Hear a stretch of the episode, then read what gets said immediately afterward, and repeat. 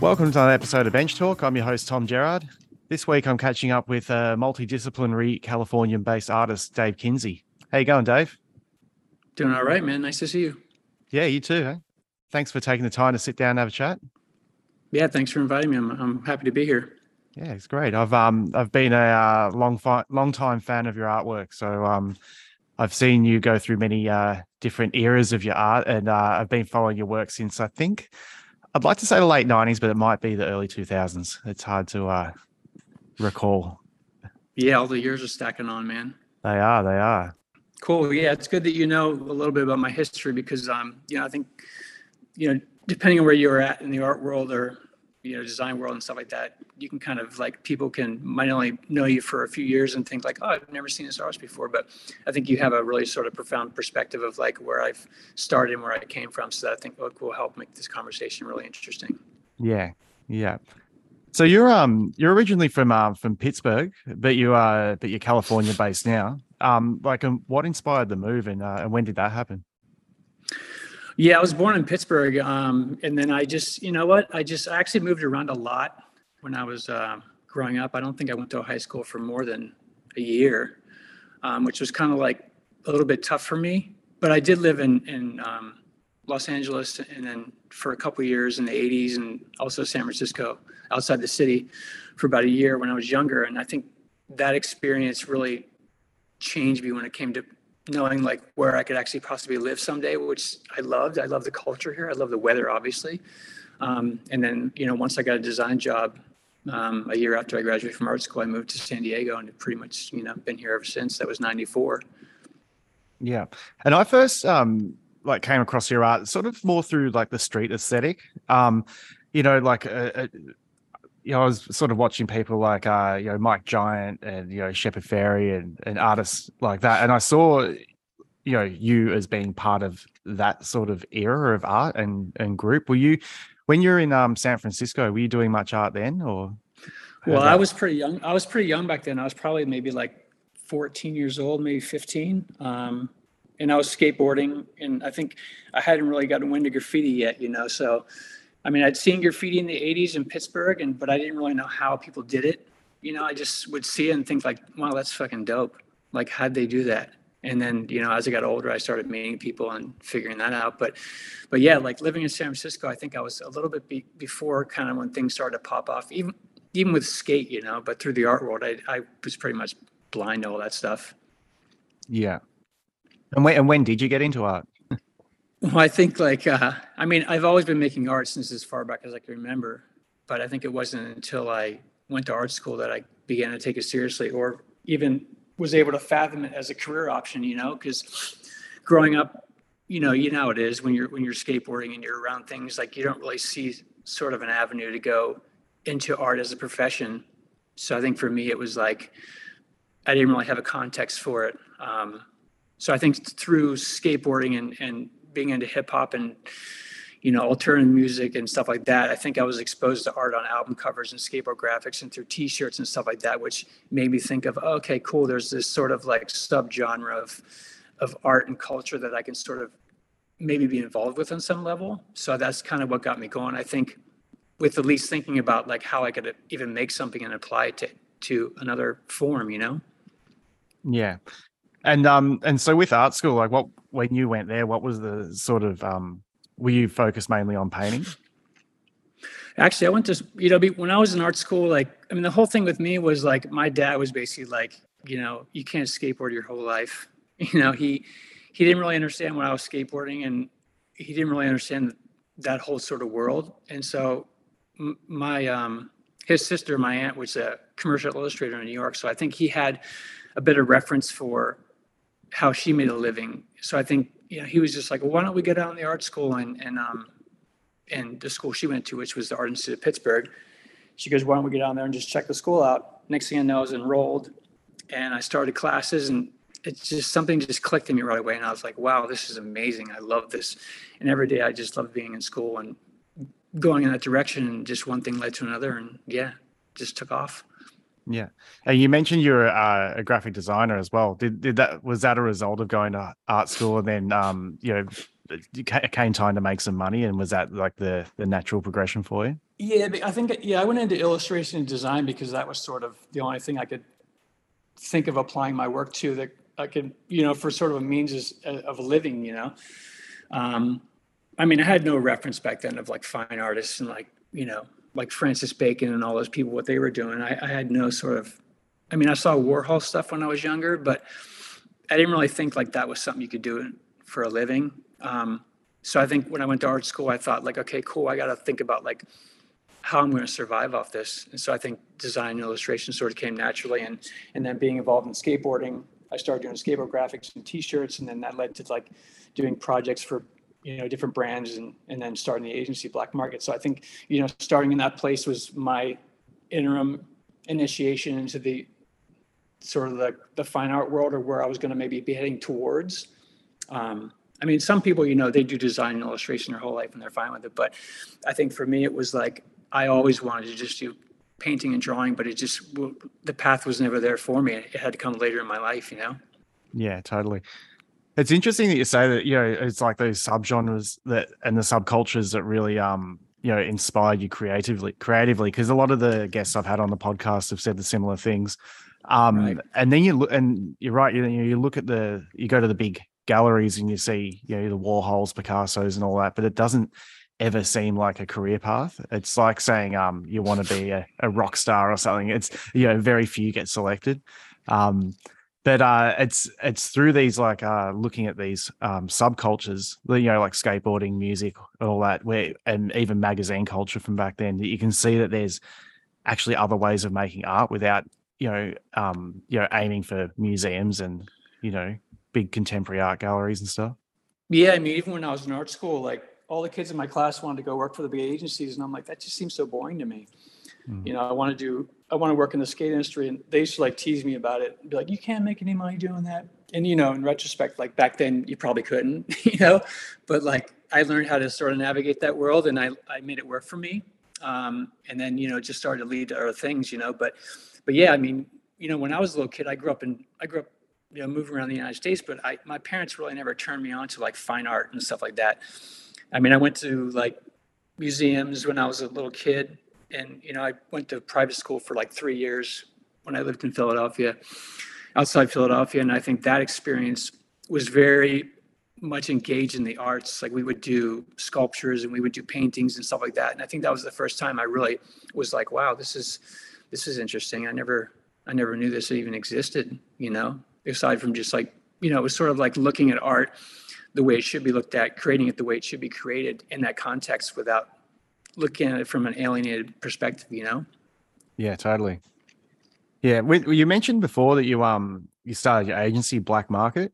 Um, can you tell me a bit about that? I remember seeing it uh, pop up in ads in like Juxtapose and um, other places, but um, yeah, I didn't. I, I knew that you had something to do with it, but I didn't really know the connection there. Yeah, I mean, I founded Black Market with uh, a couple other partners in '97. It originally started off with four partners, and then it went down to three, then it went down to two and then I ended up taking the company by myself solo. Um, but I think you know that whole thing was just sort of like you know invention is the mother of necessity, where you know we wanted to create something that appealed to our aesthetic and appealed to the things that we were interested in. You know, it's like you know I keep saying skateboarding, but it was much more than that. It was like that sort of genre of people that came up in that lifestyle that felt alienated from a lot of the brands that were out there and, and the advertising that was out there that spoke to them like they were dumbasses or, you know, or they would do a skateboarding ad and they would have some, you know, cheeseball kid in an ad like doing like a, you know, an ollie on something. And it just, it just didn't look right. You know, it wasn't legit to us. And not that skateboarding should be advertised in such a literal manner, but it was just about understanding the aesthetics and being able to speak to the, the, the people that you're actually trying to get attention from in a way that's that's authentic and not like you know coming off as a poser so you know skateboarding you know from skateboarding it's very much about like don't be a poser you know you have to kind of educate yourself on the culture and i think skateboarding sort of i mean you look at it now like so many people come from skateboarding you know, like Pharrell and, and like uh, Virgil Abloh who passed away. I mean, all those guys came. Even, you know, I listened to podcasts with like, um, you know, Rashid Johnson and stuff, and he talks about hip hop and skateboarding and like Eric B. and Rakim and, you know, all these people that came from these this small genre just kind of splintered off and went into all these different directions. And now like you see that stuff all over the the, the mainstream world in fashion and in fine art and all kinds of stuff. It's pretty amazing actually. Sure is. I mean i don't think at the time we realized the power of it until it started to manifest itself you know? Yeah.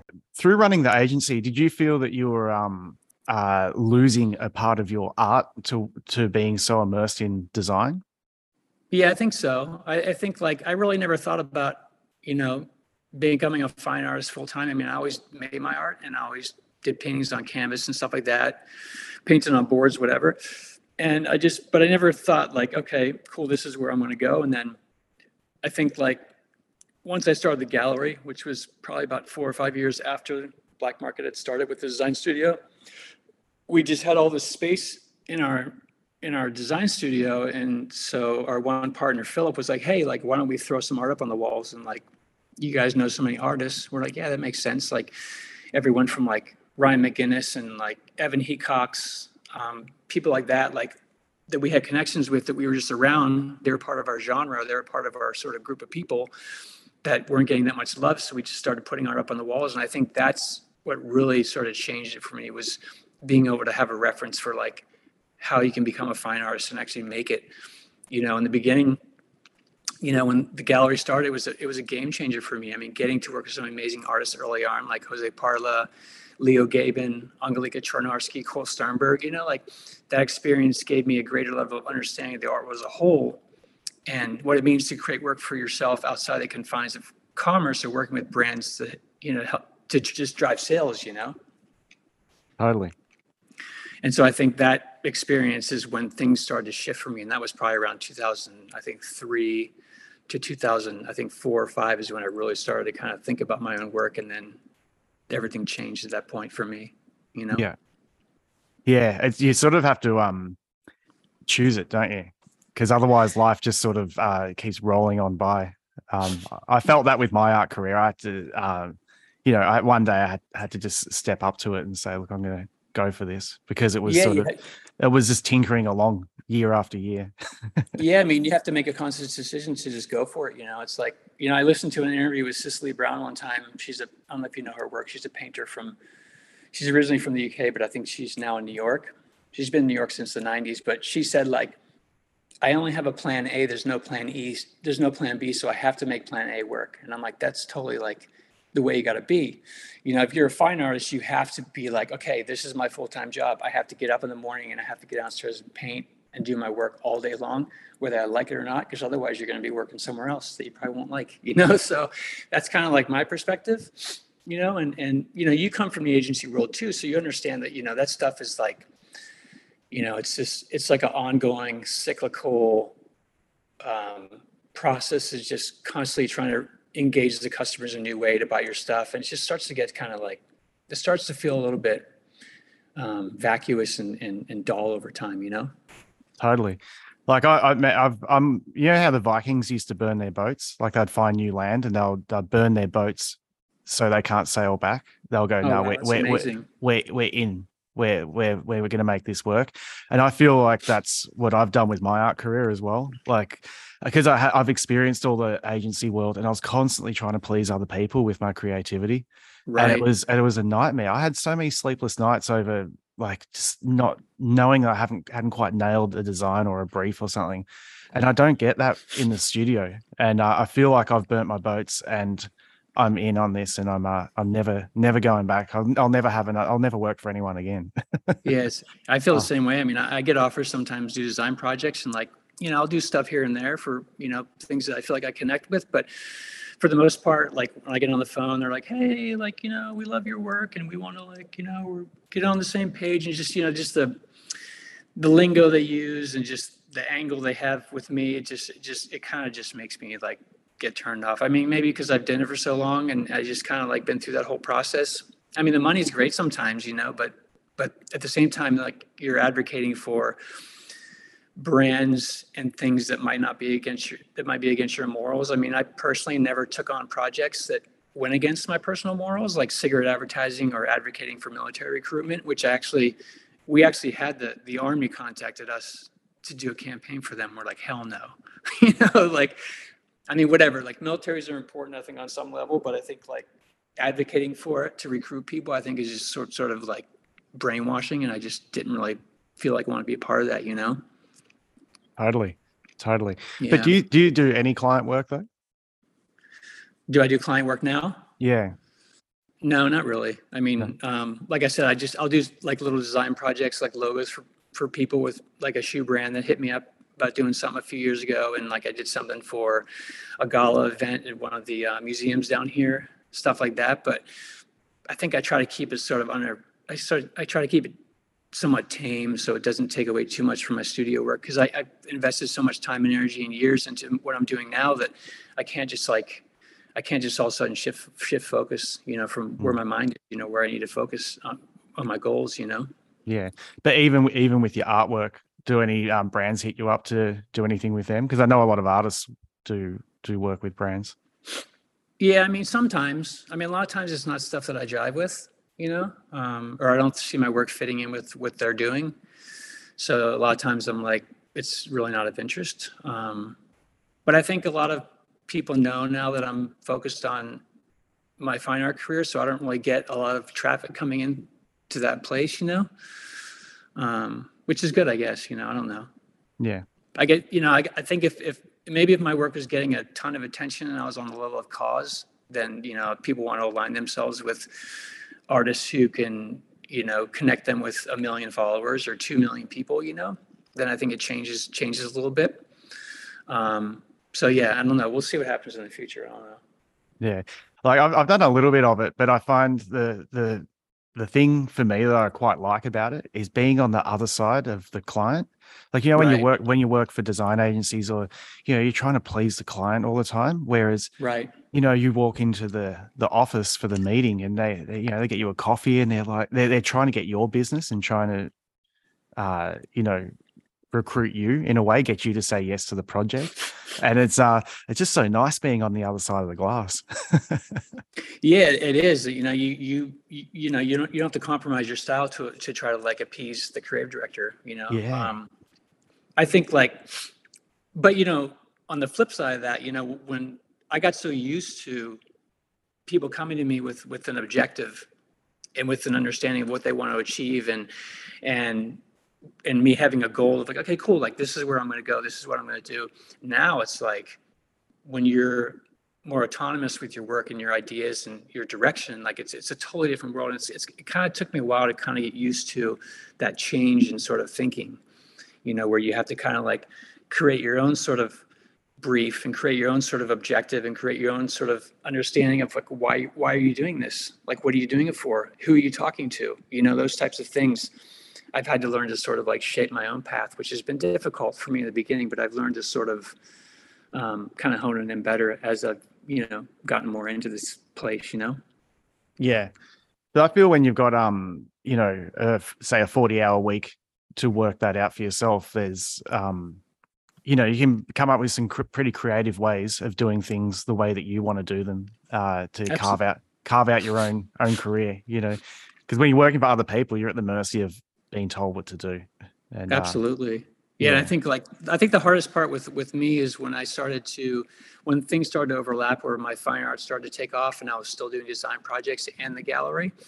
I think my work suffered a lot and I there was a couple shows I did where I would start having I would start having dreams like like two weeks before the show that like I didn't have any work done and the show was in two weeks and I was like fuck you know and then I'd wake up and be like okay cool I do have some pieces but you know that whole pressure I had of trying to do all these entities juggling all these tasks at hand was really a challenge. I don't even know how I did it. Like when I think in retrospect, when I think about it, I'm like, how did I do that? I mean, I had a staff and stuff like that, but, um, but you know, to to be on meetings all day and then also trying to design at night, and then the galleries constantly happening, and there's things going on with that. And at the same time, I'm like, I'm painting at night to try to finish work to be sent out for shows. You know, it really just my work took a hit you know, and, and I, I could tell by some of the galleries I worked with, I would send the work and I think that they kind of felt like it had been compromised a little bit. One time it happened specifically because I, I just got too busy and I booked a show and projects came in and I just had to sort of juggle it. But that's been the nicest thing, just to throw all that stuff off my back and just focus on like the painting's got to be the best they can ever be. And I, I'm fully 100% focused on, on making this work, you know? Yeah, that's awesome. I'm sure you I- feel the same. you know? Oh yeah, I've been there, and I, I, my, my problem is I know when I'm like that because I dream that I've been working, and then I wake up in the morning and there's this whole day's work that didn't actually happen, and I feel a bit deflated, and then I've got to go off and do work again. it's like, it's like a nightmare. yeah, that happened a lot when I was a graphic designer, um, especially when I was stuck um, on a brief. That's funny. yeah, you think you've nailed it and you haven't. Yeah. yeah. yeah. But anyway, uh, moving on. Um, like I read that a pivotal shift in your art happened in 2010 when you moved to the Sierra Nevada mountains, like north of Los Angeles. Like, um, can you tell me about that uh, transition in your career? Yeah, I mean that was that was kind of a game changer for me. I think like all these things kind of came into play at the same time. Um, I think the financial crisis was starting to take hold in, in the art world, so sales were slowing down. Um, I had bought a year before that. I bought a house up. I bought like a little small house up in the mountains adjacent to the Sequoia National Park, which is about four hours north of LA. And it was just sort of like a getaway you know, but it ended up becoming like a life changing destination. It's where my work really started to flourish and take shape. And so I think what happened was, I think like a month before the, the lease was due on, re, to be redone on the building, or the lease was coming up due on the building, I had a pipe break underneath the house up there that created this massive landslide and ripped off the hill. And it was just, it was pretty crazy. It was pretty catastrophic. And so it kind of forced me to not renew the lease and move up there to try to like fix the house and deal with the renovations, which took almost three years in total between like, you know, the getting the insurance claim finalized and the money from that, and then also finding finding the right people to build up there because it the environment's very, you know, it's a very treacherous environment. It's very, you know, there's lot, there's, it was on the side of a very steep hill, so you can't just get like any old random company to come up there and like, you know, how do you how do you fix this, you know?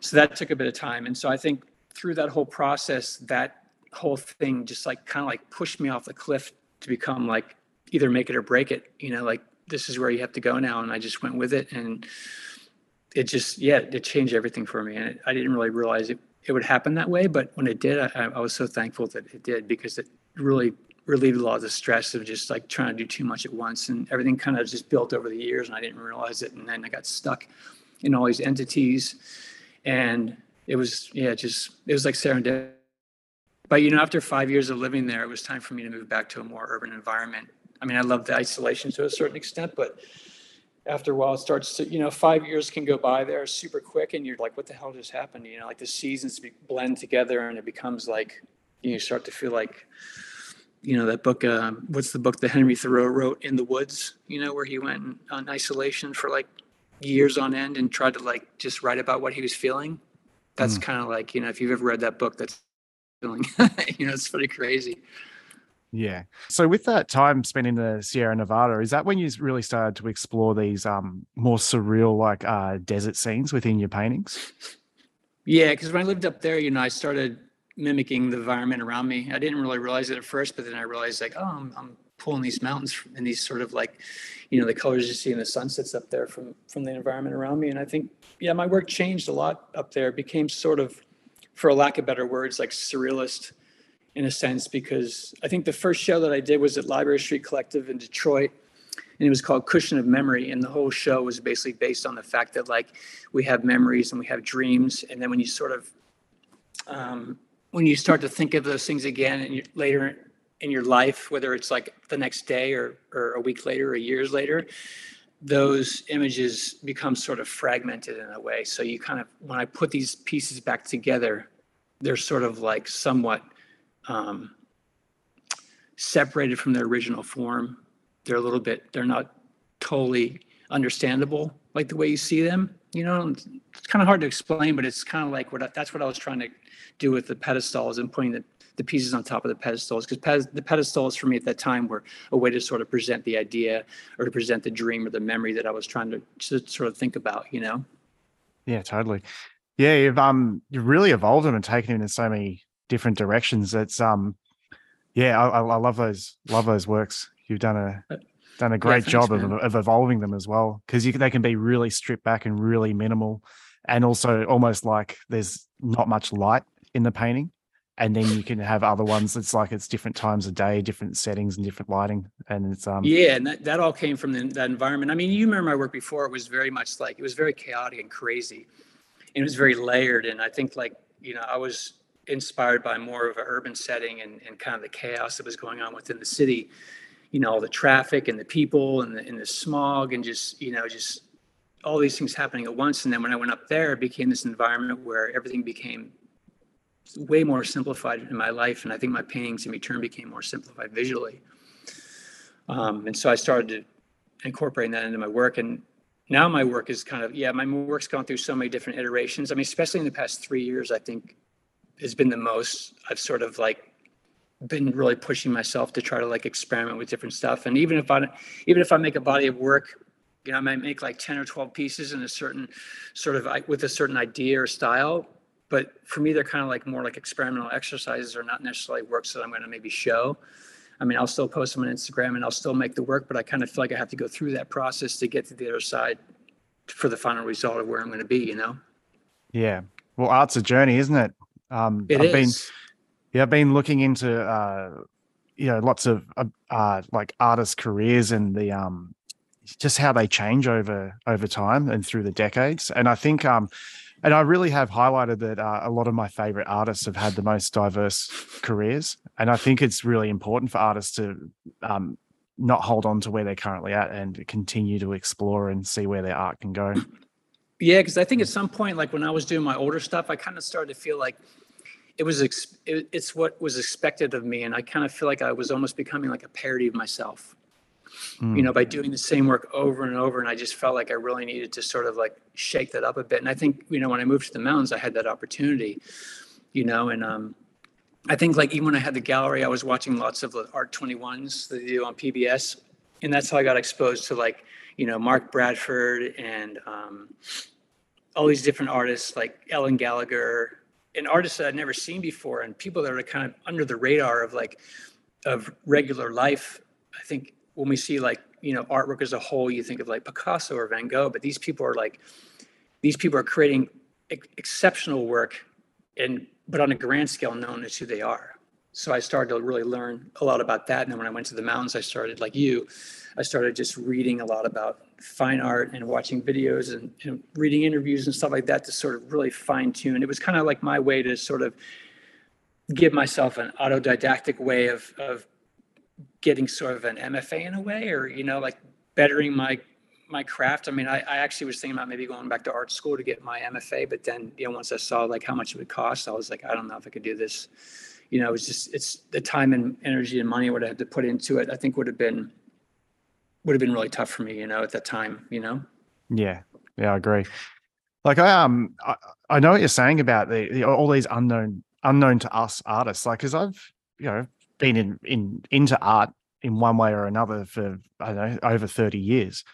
And I was do, I was watching a video on YouTube the other day and it was all about the most uh, successful contempt like artists of today. And they'll talk right. about uh, different genres like painting and sculpture and conceptual art and everything. And even with the painting, I hadn't heard of that many of the artists. And I was really blown away that they can be these, uh, you know, like some of the big, like the most successful artists of today. And there's to me, they're still unknown, even though how immersed in art I am. And um, you know, it's you can think it's it's easy to think of the big names, you know, like KAWS and you know, artists such like that, you know, Hockney and all that. But um it, there's all these other artists out there that, that I I can't believe that I'd never even heard of. Yeah, and I mean, there's artists out there that are selling paintings for like millions of dollars, and they're they're doing well, and they're they're living a great life. But like in the context of reality, and in the in the broader sense, like most public, most people in the public don't even know who they are. You know, even when you look at like the the uh, the the Bean in New York, I'm sorry, not New York, in Chicago, that Anish Kapoor made. You know, the big chrome beam Mhm. beam Yeah. that he made. He made that a long time ago, and, and most of the people that go there don't even know who Anish Kapoor is, and all the stuff he's created. I mean, if you look at his whole his whole uh, trajectory and his oeuvre as as an artist, it's it's incredible. You know, like I when I went to I went to Italy last year uh, for my honeymoon, and we went to the the Venice Biennale, and I think he actually just bought like a whole building there, and it's going to be his foundation, and they just opened it up in conjunction with the Biennale, and it was it was like four or five floors of his work, and it was just like I was blown away. I mean, I'd seen his work for probably like 15 years, but to actually see you know 30 or 40 years of his work in one place and see how many different iterations it went through and all these different ideas it was it was it was pretty much it was like you know awe-inspiring to say the least Yeah. Because if you can find like uh the right setup for your career, I guess, like a good like a say a really good gallery that's just selling lots of your paintings or or you get in a run of really good opportunities that are well paid, it sort of puts you in a position where you n- you don't have to worry about growing your name so much and you can really focus on just doing your art. And uh, Yeah, it mean, sounds like that's what he's been doing. yeah i mean that's the happy medium that you can find you know where you're an artist and you can be making stuff and getting commissions and doing shows and you know and just live your life and make your place in the world you know Yeah, totally, totally. So um so I'm really interested in hearing more about your uh the relief pieces. And um how did you arrive at them from um coming from the paintings? Did you like ha- what's the story there? Well, I think with the relief pieces, like what I said before, is like I kind of like in 2019, I kind of started to feel a little bit um, kind of jaded in a way, for lack of better words, by just sort of the 2D, the 2D form, or you know, painting with just acrylic on canvas. It seemed so flat to me, and I kind of wanted to disrupt that a bit. So I actually started making the sculptures first. You know, I went to the Mojave Desert and I was spending some time there, and I came back and I just started like cutting wood shapes to emulate some of the ethereal shapes I was seeing in the desert fauna. And then those pieces became sort of the first sculptures I made. And then I started to transfer into making like the smaller maquettes, you know, that you can. I mean, the thing I like about sculptures is I liked how you can like you can touch them. You could they, they some of them rotate. You can circumambulate the pieces and get a sense of how they work within the real world when interacting with the public space. And I think that kind of starting the sculptures for me kind of brought me back to the place of when I used to do work on the streets and you can put work in the public space and people can actually look at it and enjoy it of all kinds. You know, it's not really regulated to just like a gallery setting or in someone's house or a private collection, you know, museum or something. So I think like I wanted to sort of like in, my, my paintings too, like that started in the mountains, they had sort of a sculpture-esque feel to them because they were on the pedestal. So I started to think like, okay, cool, I want to try this. And so when I was making the sculptures and I thought about going back to painting, that's when I started to think about, okay, cool, how can I make, how can I disrupt this space? You know, where I'm not relying as much on this 2D form, I can bring some dimension into it. And that's how I sort of took the sculptures and started bringing them back into the pieces. And that, that's how I created the relief series, you know? Mm. And did you have um did you have other people doing similar work around you? Was there anyone in- inspiring you to take that path or was it just um just came from yourself? My pretty much came from myself, but I was looking at a lot of work by like, you know, Alberto Burri and, uh, you know, Louise Nevelson's work I really like. I've always loved Calder's work, um, even since I was like a little kid and I first saw his piece in the in Philadelphia um, when I was in private school. And like, I think I kind of just, I kind of just fell into it, you know, I just think it just kind of felt natural for me to do that. Um, I had a bunch of wood laying around from some projects I'd done on the house and I just started cutting it up and I thought like, oh, maybe I can stick these down. And I started working with, I wanted to work with different materials. So I started using like, um, you know, marble dust mixed with polymer emulsion and acrylic. And that's how I made the base. And that started to build up the layering with the wood and then put that on top of it. And they sort of had this really interesting sort of um, visceral thing with them, you know, how it wasn't just the piece like itself as a 2D form, but it became something you could, if you touched it and you walked around it, it had this sort of like, dimensionality to it that I really was drawn to. But then like now that I've gone through that whole process, which I went through over the past few years, I'm kind of back to, okay, cool, I'm gonna like paint again, but I kind of have this understanding now. Um, that I went through that whole process, which I think made me better in the end, you know? Do you understand the shapes in your paintings more now that you've done the sculpture? Maybe. I mean, I think I've always, I think the hardest thing for me with sculptures, I look at some people like when you look at like, um, you know, Michelangelo sculptures, like I have a really, or Bernini, I have a really hard time sort of fathoming, fathoming how they actually can erase away the stone or the marble. Because you can't really like you, you can't change it. Like once you take a part out of it you can't put it back. Maybe if you're working with steel you know but when you're working with like you know marble like you have one shot you know? So i look at to think about things in that context i mean i i have a i feel i have a pretty good understanding of like dimension when i paint like naturally i can understand like okay cool you have reflecting light coming this way and you have like the light source coming this way and it creates this effect but i think when you try to actually make that as a 3d form it's a whole different ball game you know so i think going through this process made me appreciate that a little bit more you know Sure. And it, like through making the sculptures, is that how you got the opportunities to do public sculptural work? Was that just uh, the Ye- s- stepping stones? Yeah, so that actually, it actually all kind of just fell into place. Like once I made the the first pieces that were small, um, I showed them to one of my collector friends, and he's like, "Let's make all of them." I'm like, "Really?" He's like, "Yeah, let's make all of them." Okay, okay, cool. So we ended up producing three, and I wanted to kind of experiment with materials. So the first one I did was in um, aluminum, and the second one was done in bronze, and I did one more that was um, old growth redwood. So I wanted to kind of get a feeling of like what's the best material that works best with the work that I'm doing and, and lends itself best to the environment. Um, I think bronze is my favorite because it's just like it's bomb proof and it looks great as it patinas over time and it changes, you know, with the environments around it. Um, but I think with the sculptures, you know, it's like I made the first three pieces and I ended up getting a few more commissions after that. Um, and I ended up starting to work with solid slab aluminum, which is a lot more sturdy. But you know, I think um, it, it's you know it's it's much different. It's a much different world than than working with paintings because you know you, the the projects are really far out. You know, some I have some projects now that I'm in the queue with that people are talking to me about doing, and you know they're talking like two three years out. You know, so and you know they're, they're very expensive to make and they're they're not easy to move and, and set up, and you have to have permits you know, building inspections and all this stuff has to go through. So it's, it's, it's a much different, much, much different game. So I think that's sort of something I'm, I kind of keep on the sidelines now and I keep nurturing it, but I'm, I'm mostly focused on the painting at the moment, you know, but I love doing sculptures. I mean, I wish I can get more and more commissions. It'd be just great, you know, to see those things out in the world. Yeah, that's like that's a dream for me. One one of these Yeah. Days. mean, when you see like Henry Moore stuff, you know, I don't know if, if you, you know his stuff. yeah, I do. Yeah. Yeah, like Henry Moore stuff, and you know, you see his stuff out and around. Is I mean, he did so much stuff. It's incredible. Yeah.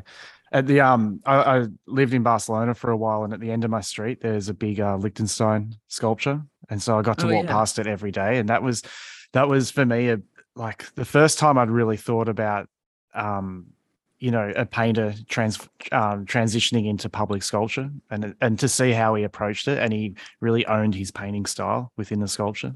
It's um, yeah, that it's it, um, since then I'm really uh interested in seeing how painters transition into public sculpture because um yeah, I think it's it's it's almost like uh, par for the course. You know, I, I feel like once the artists get to a certain level of exposure, um, I think they eventually start making sculptures, or at least you know, try to try to enter that world a little bit. You know, on some level. Yeah but I, I like how you have to um make you know start making the sculptures. It's not you're not just going to get someone offer you uh, opportunity to do something like that without um having done all the work first you know and showing them that you can actually produce something.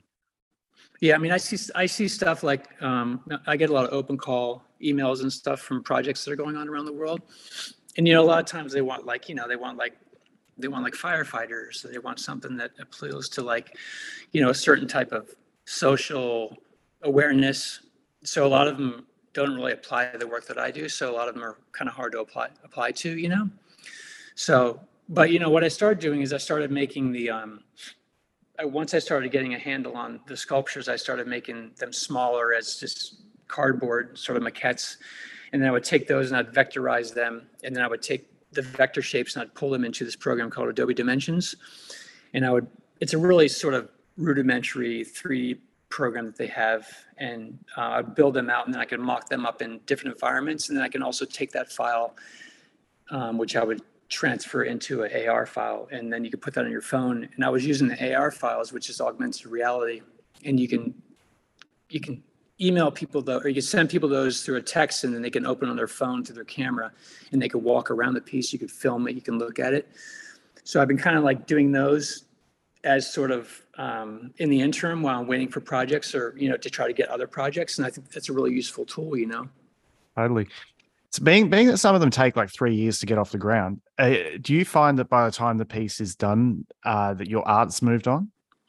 Sometimes. I mean, the last one I did up in Los Angeles because of the pandemic, it took about probably two and a half years. And then at the end, I already had other ideas that I liked I think a little bit more just because I became more developed in in under my understanding of like making sculptures. I mean, it's not to say the piece didn't look great and I loved it and the collector was happy too, but I think like I'm always like, yeah, I wish this process was a little bit faster, you know? Yeah, sure. I love the immediacy of painting. Right. Yeah. Um, so m- moving back to your painting, um, like you've been uh, exhibiting uh, steadily over the past like 20 plus years. Um, exhibitions are a major part of your art practice? I mean, yes and no. I mean, I, I try not to make work with a show in mind, but you know, we all have to produce art, um, you know, for our income. So that always comes into play. But the gallery um, is a stage, you know, where you present, perform your final work. So I think that's an important component of like the sort of final outcome of when you're producing a, a body of work is to be able to eventually show it.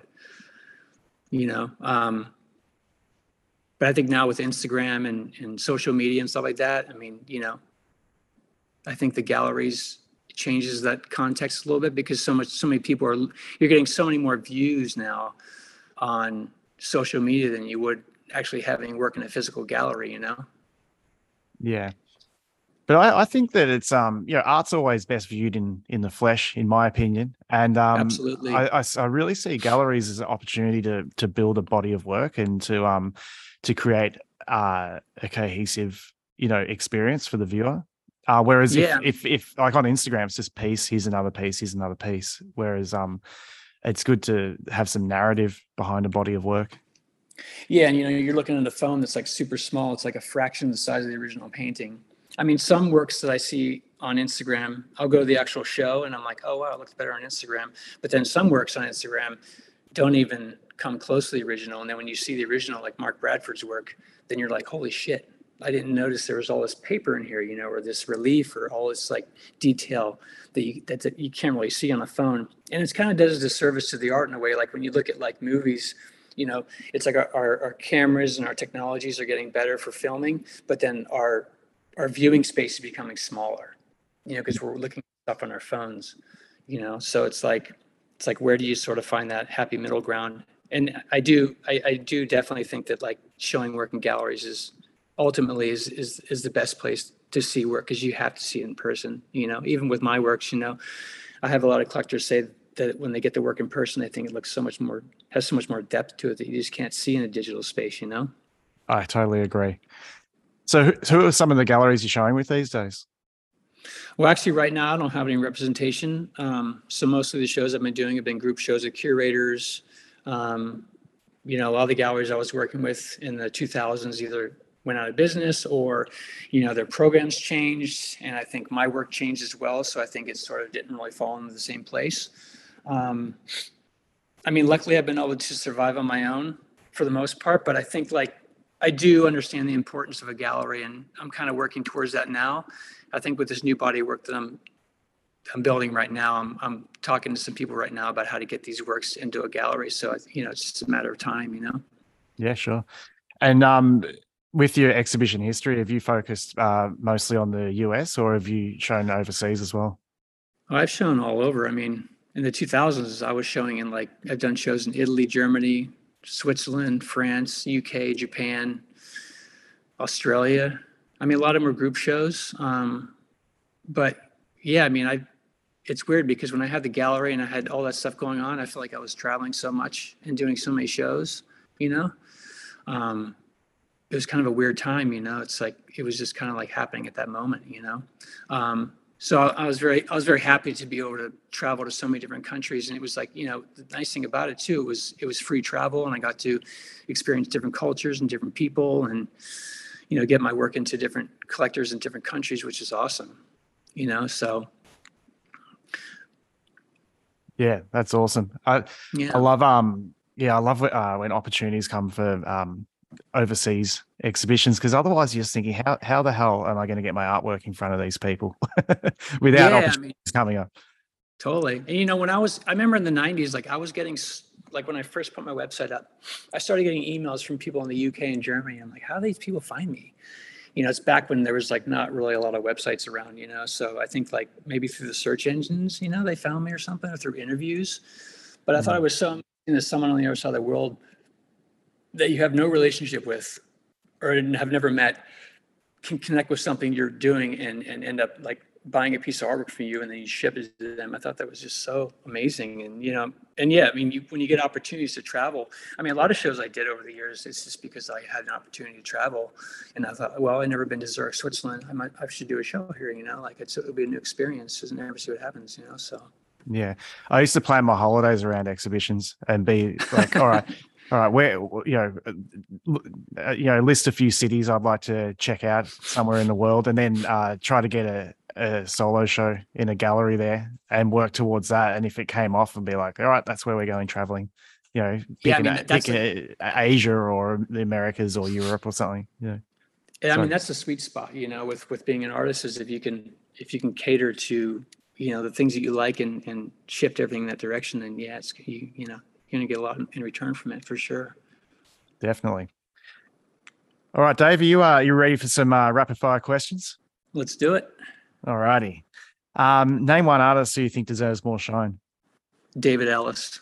Yeah. I don't know if you know his work, but he's probably one of the most talented people I know. That's sort of like a sort of a peer of mine. All right, I'll look him up. Is that Ellis with E double L I S? E L L I S. Yeah. Yeah, sure. Before we get into the next section of the podcast, I want to take a moment to say a special thanks to today's sponsor, the Art Career Academy, a new online school for the career artist. This academy supports artists to build the art career they desire, and I'm especially excited to let you know that I'm on the teaching staff of this innovative school.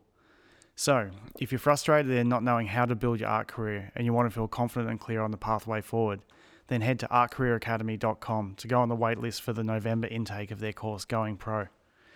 If you feel like this is for you, then we'd love to have you join us. Okay, let's get back to the episode.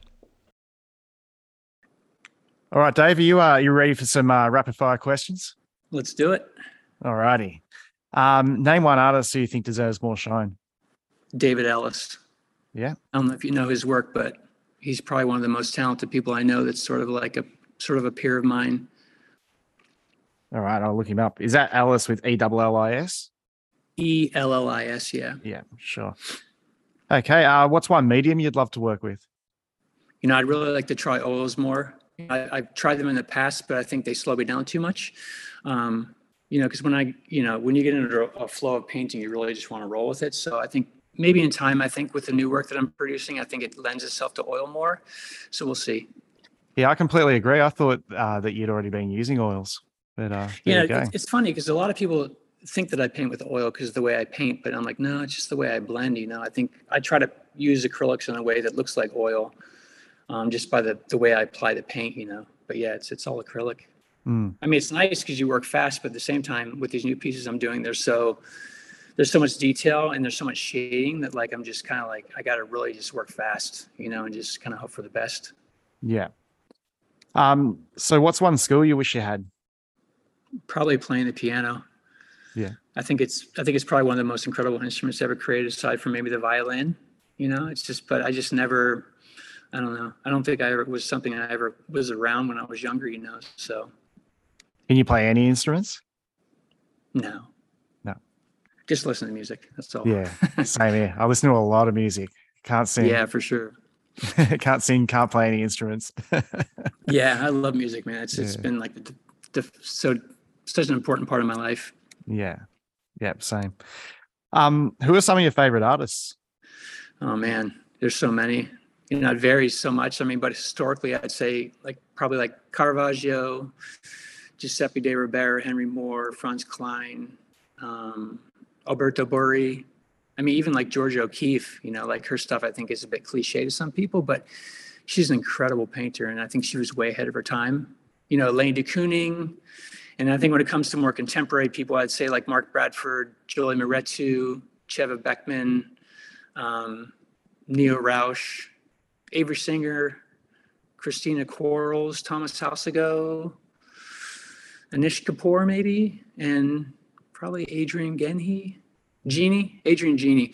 Um, I mean, there's so many. I have so many art books, and I've looked at so many artists over the years. There's just, it's amazing. There's so many artists right now that we have exposure to. It's it's, it's such a great time. Yeah.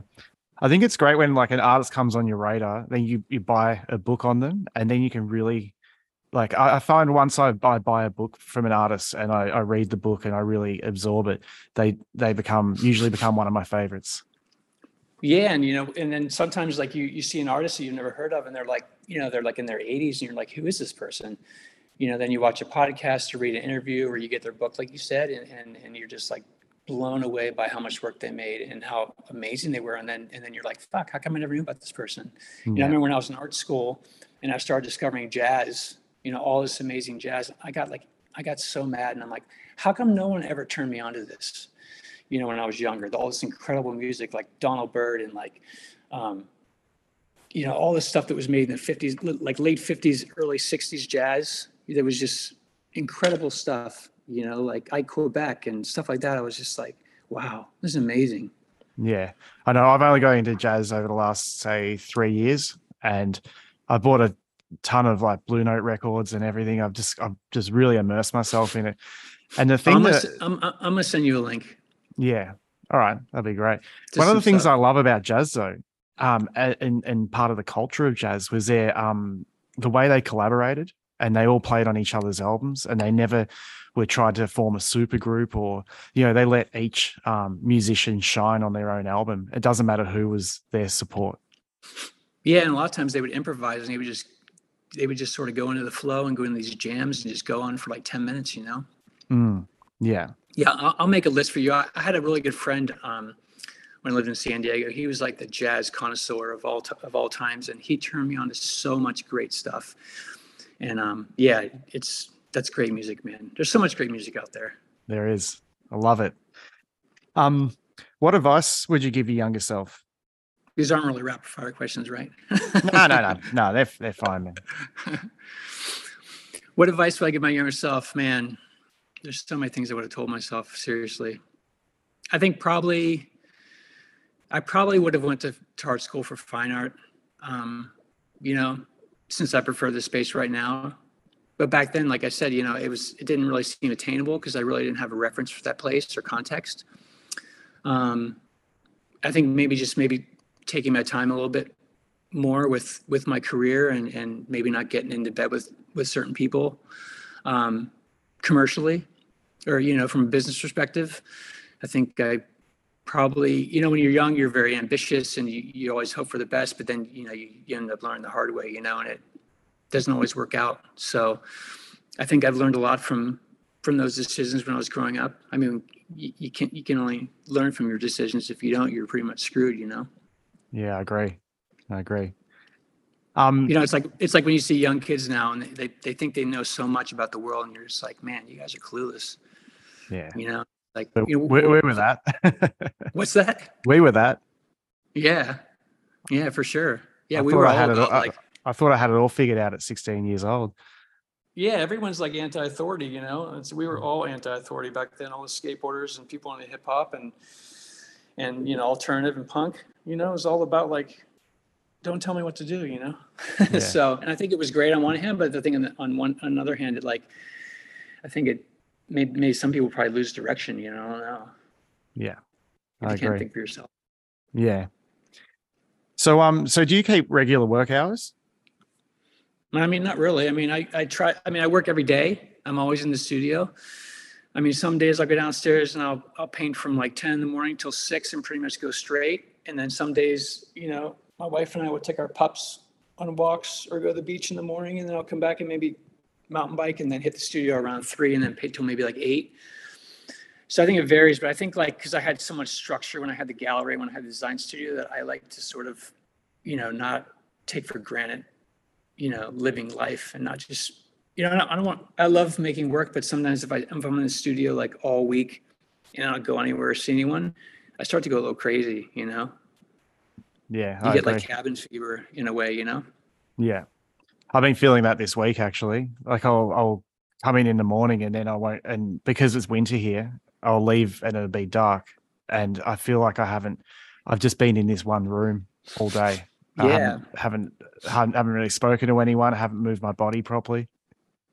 I mean, yeah, that's that too. Like I try to exercise. I mean, I'm getting older now, so I always have to make sure that I that I'm I mean, I mountain bike a lot, so that's sort of my my go-to for keeping myself physically active and and you know, I think if I think if you're in the studio all day, I think it's great because you get into a rhythm, but I think sometimes you need you need a little bit of space outside the studio so that when you come back you feel refreshed.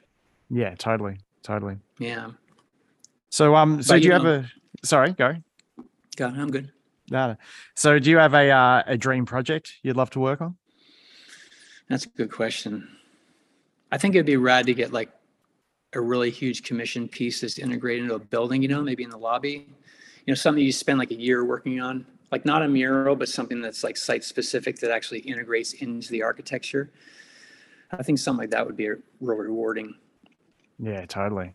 That'd be great. Um, you can have your version of the bean. Yeah, totally.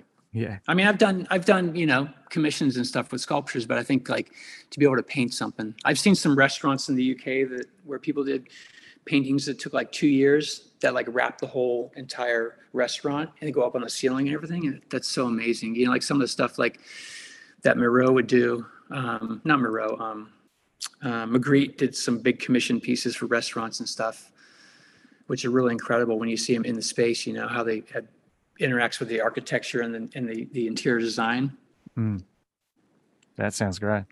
lends itself to just like you know a painting on a wall you know Yeah, yeah, totally.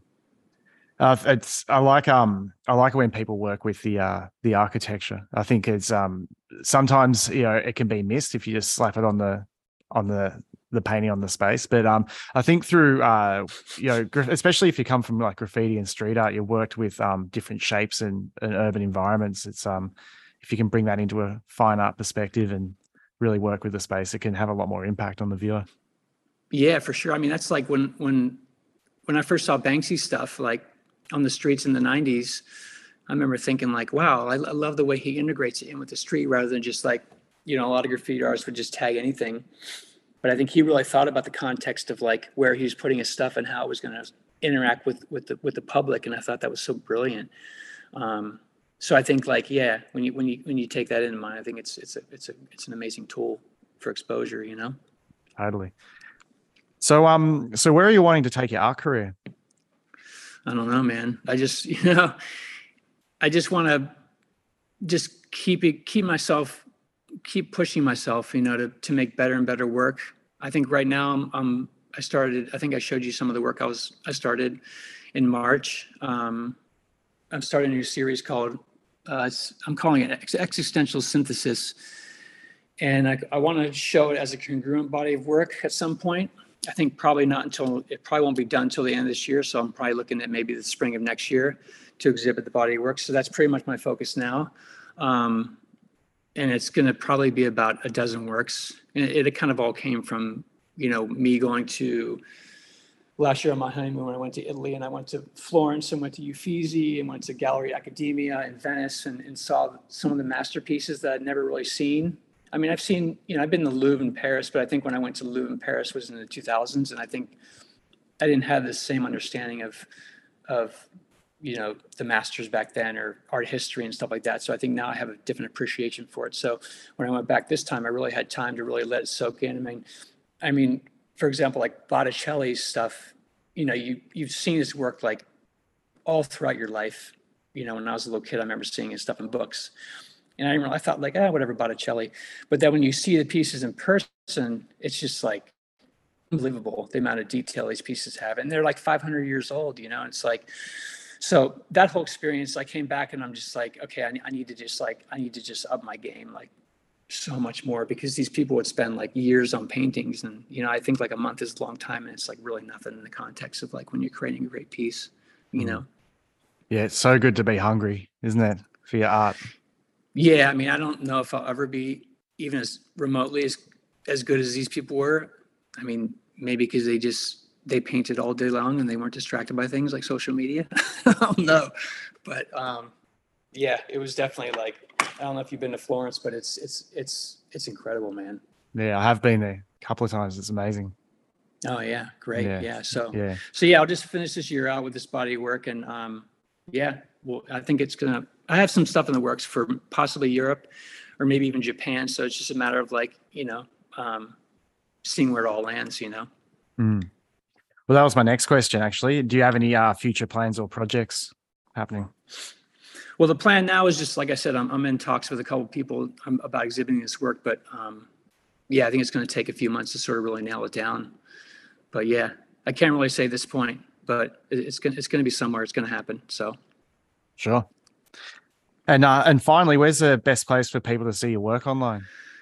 Website is dkinsey.com and then, or my Instagram, Dave underscore Kinsey, which I try to update as much as I can. But I think, you know, like a lot of artists feel with Instagram, it's like you, it's a bit of a distraction from the studio and feeling like you have to nurture it all the time.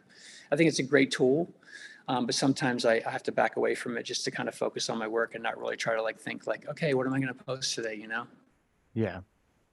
Yeah, I, don't- I, I don't even think about it. I use it That's from great. time to time. But I, I- yeah, I, I I've shared a few studios, and I've um I, I used to look around, and I was um and everyone was on their phones all the time. It's like, I where's know. it? Come on, come on, paint. You know, I mean, I go to uh, restaurants and I see two couples with each other and they're both on their phones. I'm like, what are you guys doing? You guys texting each other?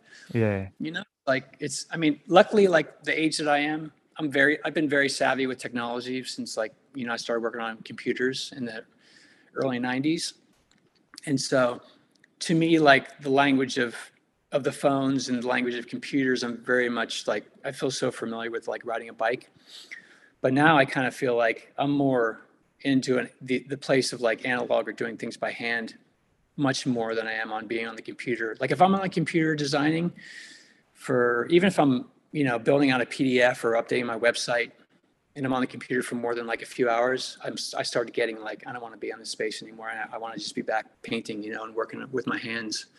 I'm Yeah. not sure if you feel that way, but Oh, I'm 100% with you on that. And I do everything pen on paper as much as possible, like all to do lists. And I, because you know how some people have like a, uh, a digital to do list or a digital calendar, um, Right. you know, and they have to open up a digital device in order to say, all right, what's, what's, what have I got on today or what's next? Yeah, you get stuck on it. So I always um, do everything pen and paper. And I have like a wall calendar, like a, a old, old fashioned one and um and I don't get stuck on the screens. I don't open up my phone to see what the next task is, and then Instagram's there or, or a notification's there, and I lose half an hour or an hour.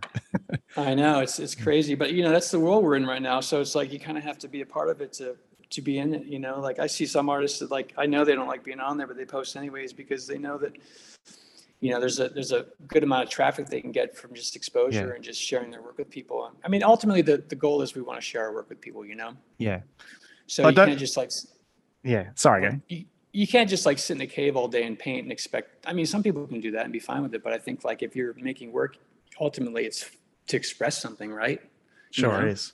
Yeah, You know, like so- don't get me wrong. When I say I'm not interested in it, like I I mean I don't like I use it. I use Instagram, but I just don't Yeah. think about it. I, d- I never try to beat the algorithm. I ne- I don't think, oh, it's how long has it been since my previous post? Do I need to post today? I just don't think about it unless I've got um something that I really want to promote. That's when I um I get I get into gear. For sure, yeah. And you know, there's I've read numerous artist interviews with different people of all levels in the art world that you know some of them are like I had to just shut down my account because it was, just too much pressure in my subconscious about like having to post and having to be participate in that whole world, you know. And I totally get it, and uh, you know, I, I've kind of been backing off it over the past couple years because I just I kind of feel like I use that tool for what I need to use it for, and then I don't want to just like you know run it in the ground for me, you know. Yeah, So Hardly. but I don't know. I don't, what, uh, it's going to be interesting to see what happens next. You know, what's going to be the next thing? You know, it's probably going to be some virtual place that everyone goes to and like hangs out with each other. Yeah. Yeah. You As know? long as we can still, uh, as long as we don't have to be there. you can just send your, send your, uh, your, your fake, fake self, your little 3D animation person. Yeah. Uh, as long as there's still space to paint. That's all. That's all I'm, I'm interested in. Yeah. I mean, I think the more technology gets integrated into what we do, I think the more, um, the more important painting and, and, and writing by hand and, you know, making music by hand becomes, becomes more, um, more important, you know, don't you think? Yeah, I, I totally agree. Because I, I know um, an artist I, I follow posted on um, Instagram the other day all about AI and art, and he said, "Well, that's me out of a job." And I thought, "Are you crazy? Like AI, AI can't replicate what we do, especially if you stand for something with your art and you create your own style and everything. Like, how how can a how can a computer trump that?" Yeah, I mean, I don't know. It's, it's, I mean, it's going to be a, it's going to be an interesting future. I think by the time we're older, I don't know, we might just be scratching our heads thinking like, what the fuck happened? you know? So, but yeah, I, I do think the bottom line with, with fine art, I think the importance in, in the craft and the importance of like doing it by hand and the, and the, you know, sort of being, participating in the, the, the, the making of the work as a human being, I think that's always going to stand, stand the test of time for sure. Yeah, totally. You know, I mean, because don't forget as well, like in uh, when the camera was invented, they said that they thought that was going to be the death of painting. oh yeah, for sure. You know, Yeah. look where we just- are today. it- yeah, I mean, photography now in the art world, it's, it's such a slim part of the market. You know, it's not even. I mean, you know, it's not even really a player when it comes to painting. And you know, I mean, paintings are really called pictures. You know, Mm. and so, yeah, I mean, I like I, I shoot photos a lot on my iPhone just because that's my way of sort of looking at the world around me and and processing it. Like I'll see, I'll just I just naturally see things and I'm like, oh, I got to take a picture of that because it just looks interesting to me. And like I actually made a, a book on Blurb, I think like last year, of all these photos I had on my computer, like probably like I would say at least a decade, 12, maybe 12 years worth of pictures I had just sitting on a hard drive. And I started going through them and I started finding all these pictures I took and I was like, wow, I really like these and I want to somehow put these into a place where I can look at them all in, at once. And obviously, you know, I, I'd have to make like a 10,000 page book, you know, but I made a book that was about 100 pages and it had 100 images. And it was nice to be able to to have that book and have a tactile version of something I can put on the table and actually look at and spend time with, you know. Sure. So, because you know, the, all the digital stuff we, we make and, and produce just becomes like, it just becomes like more things to add to your hard drive, you know. Yeah.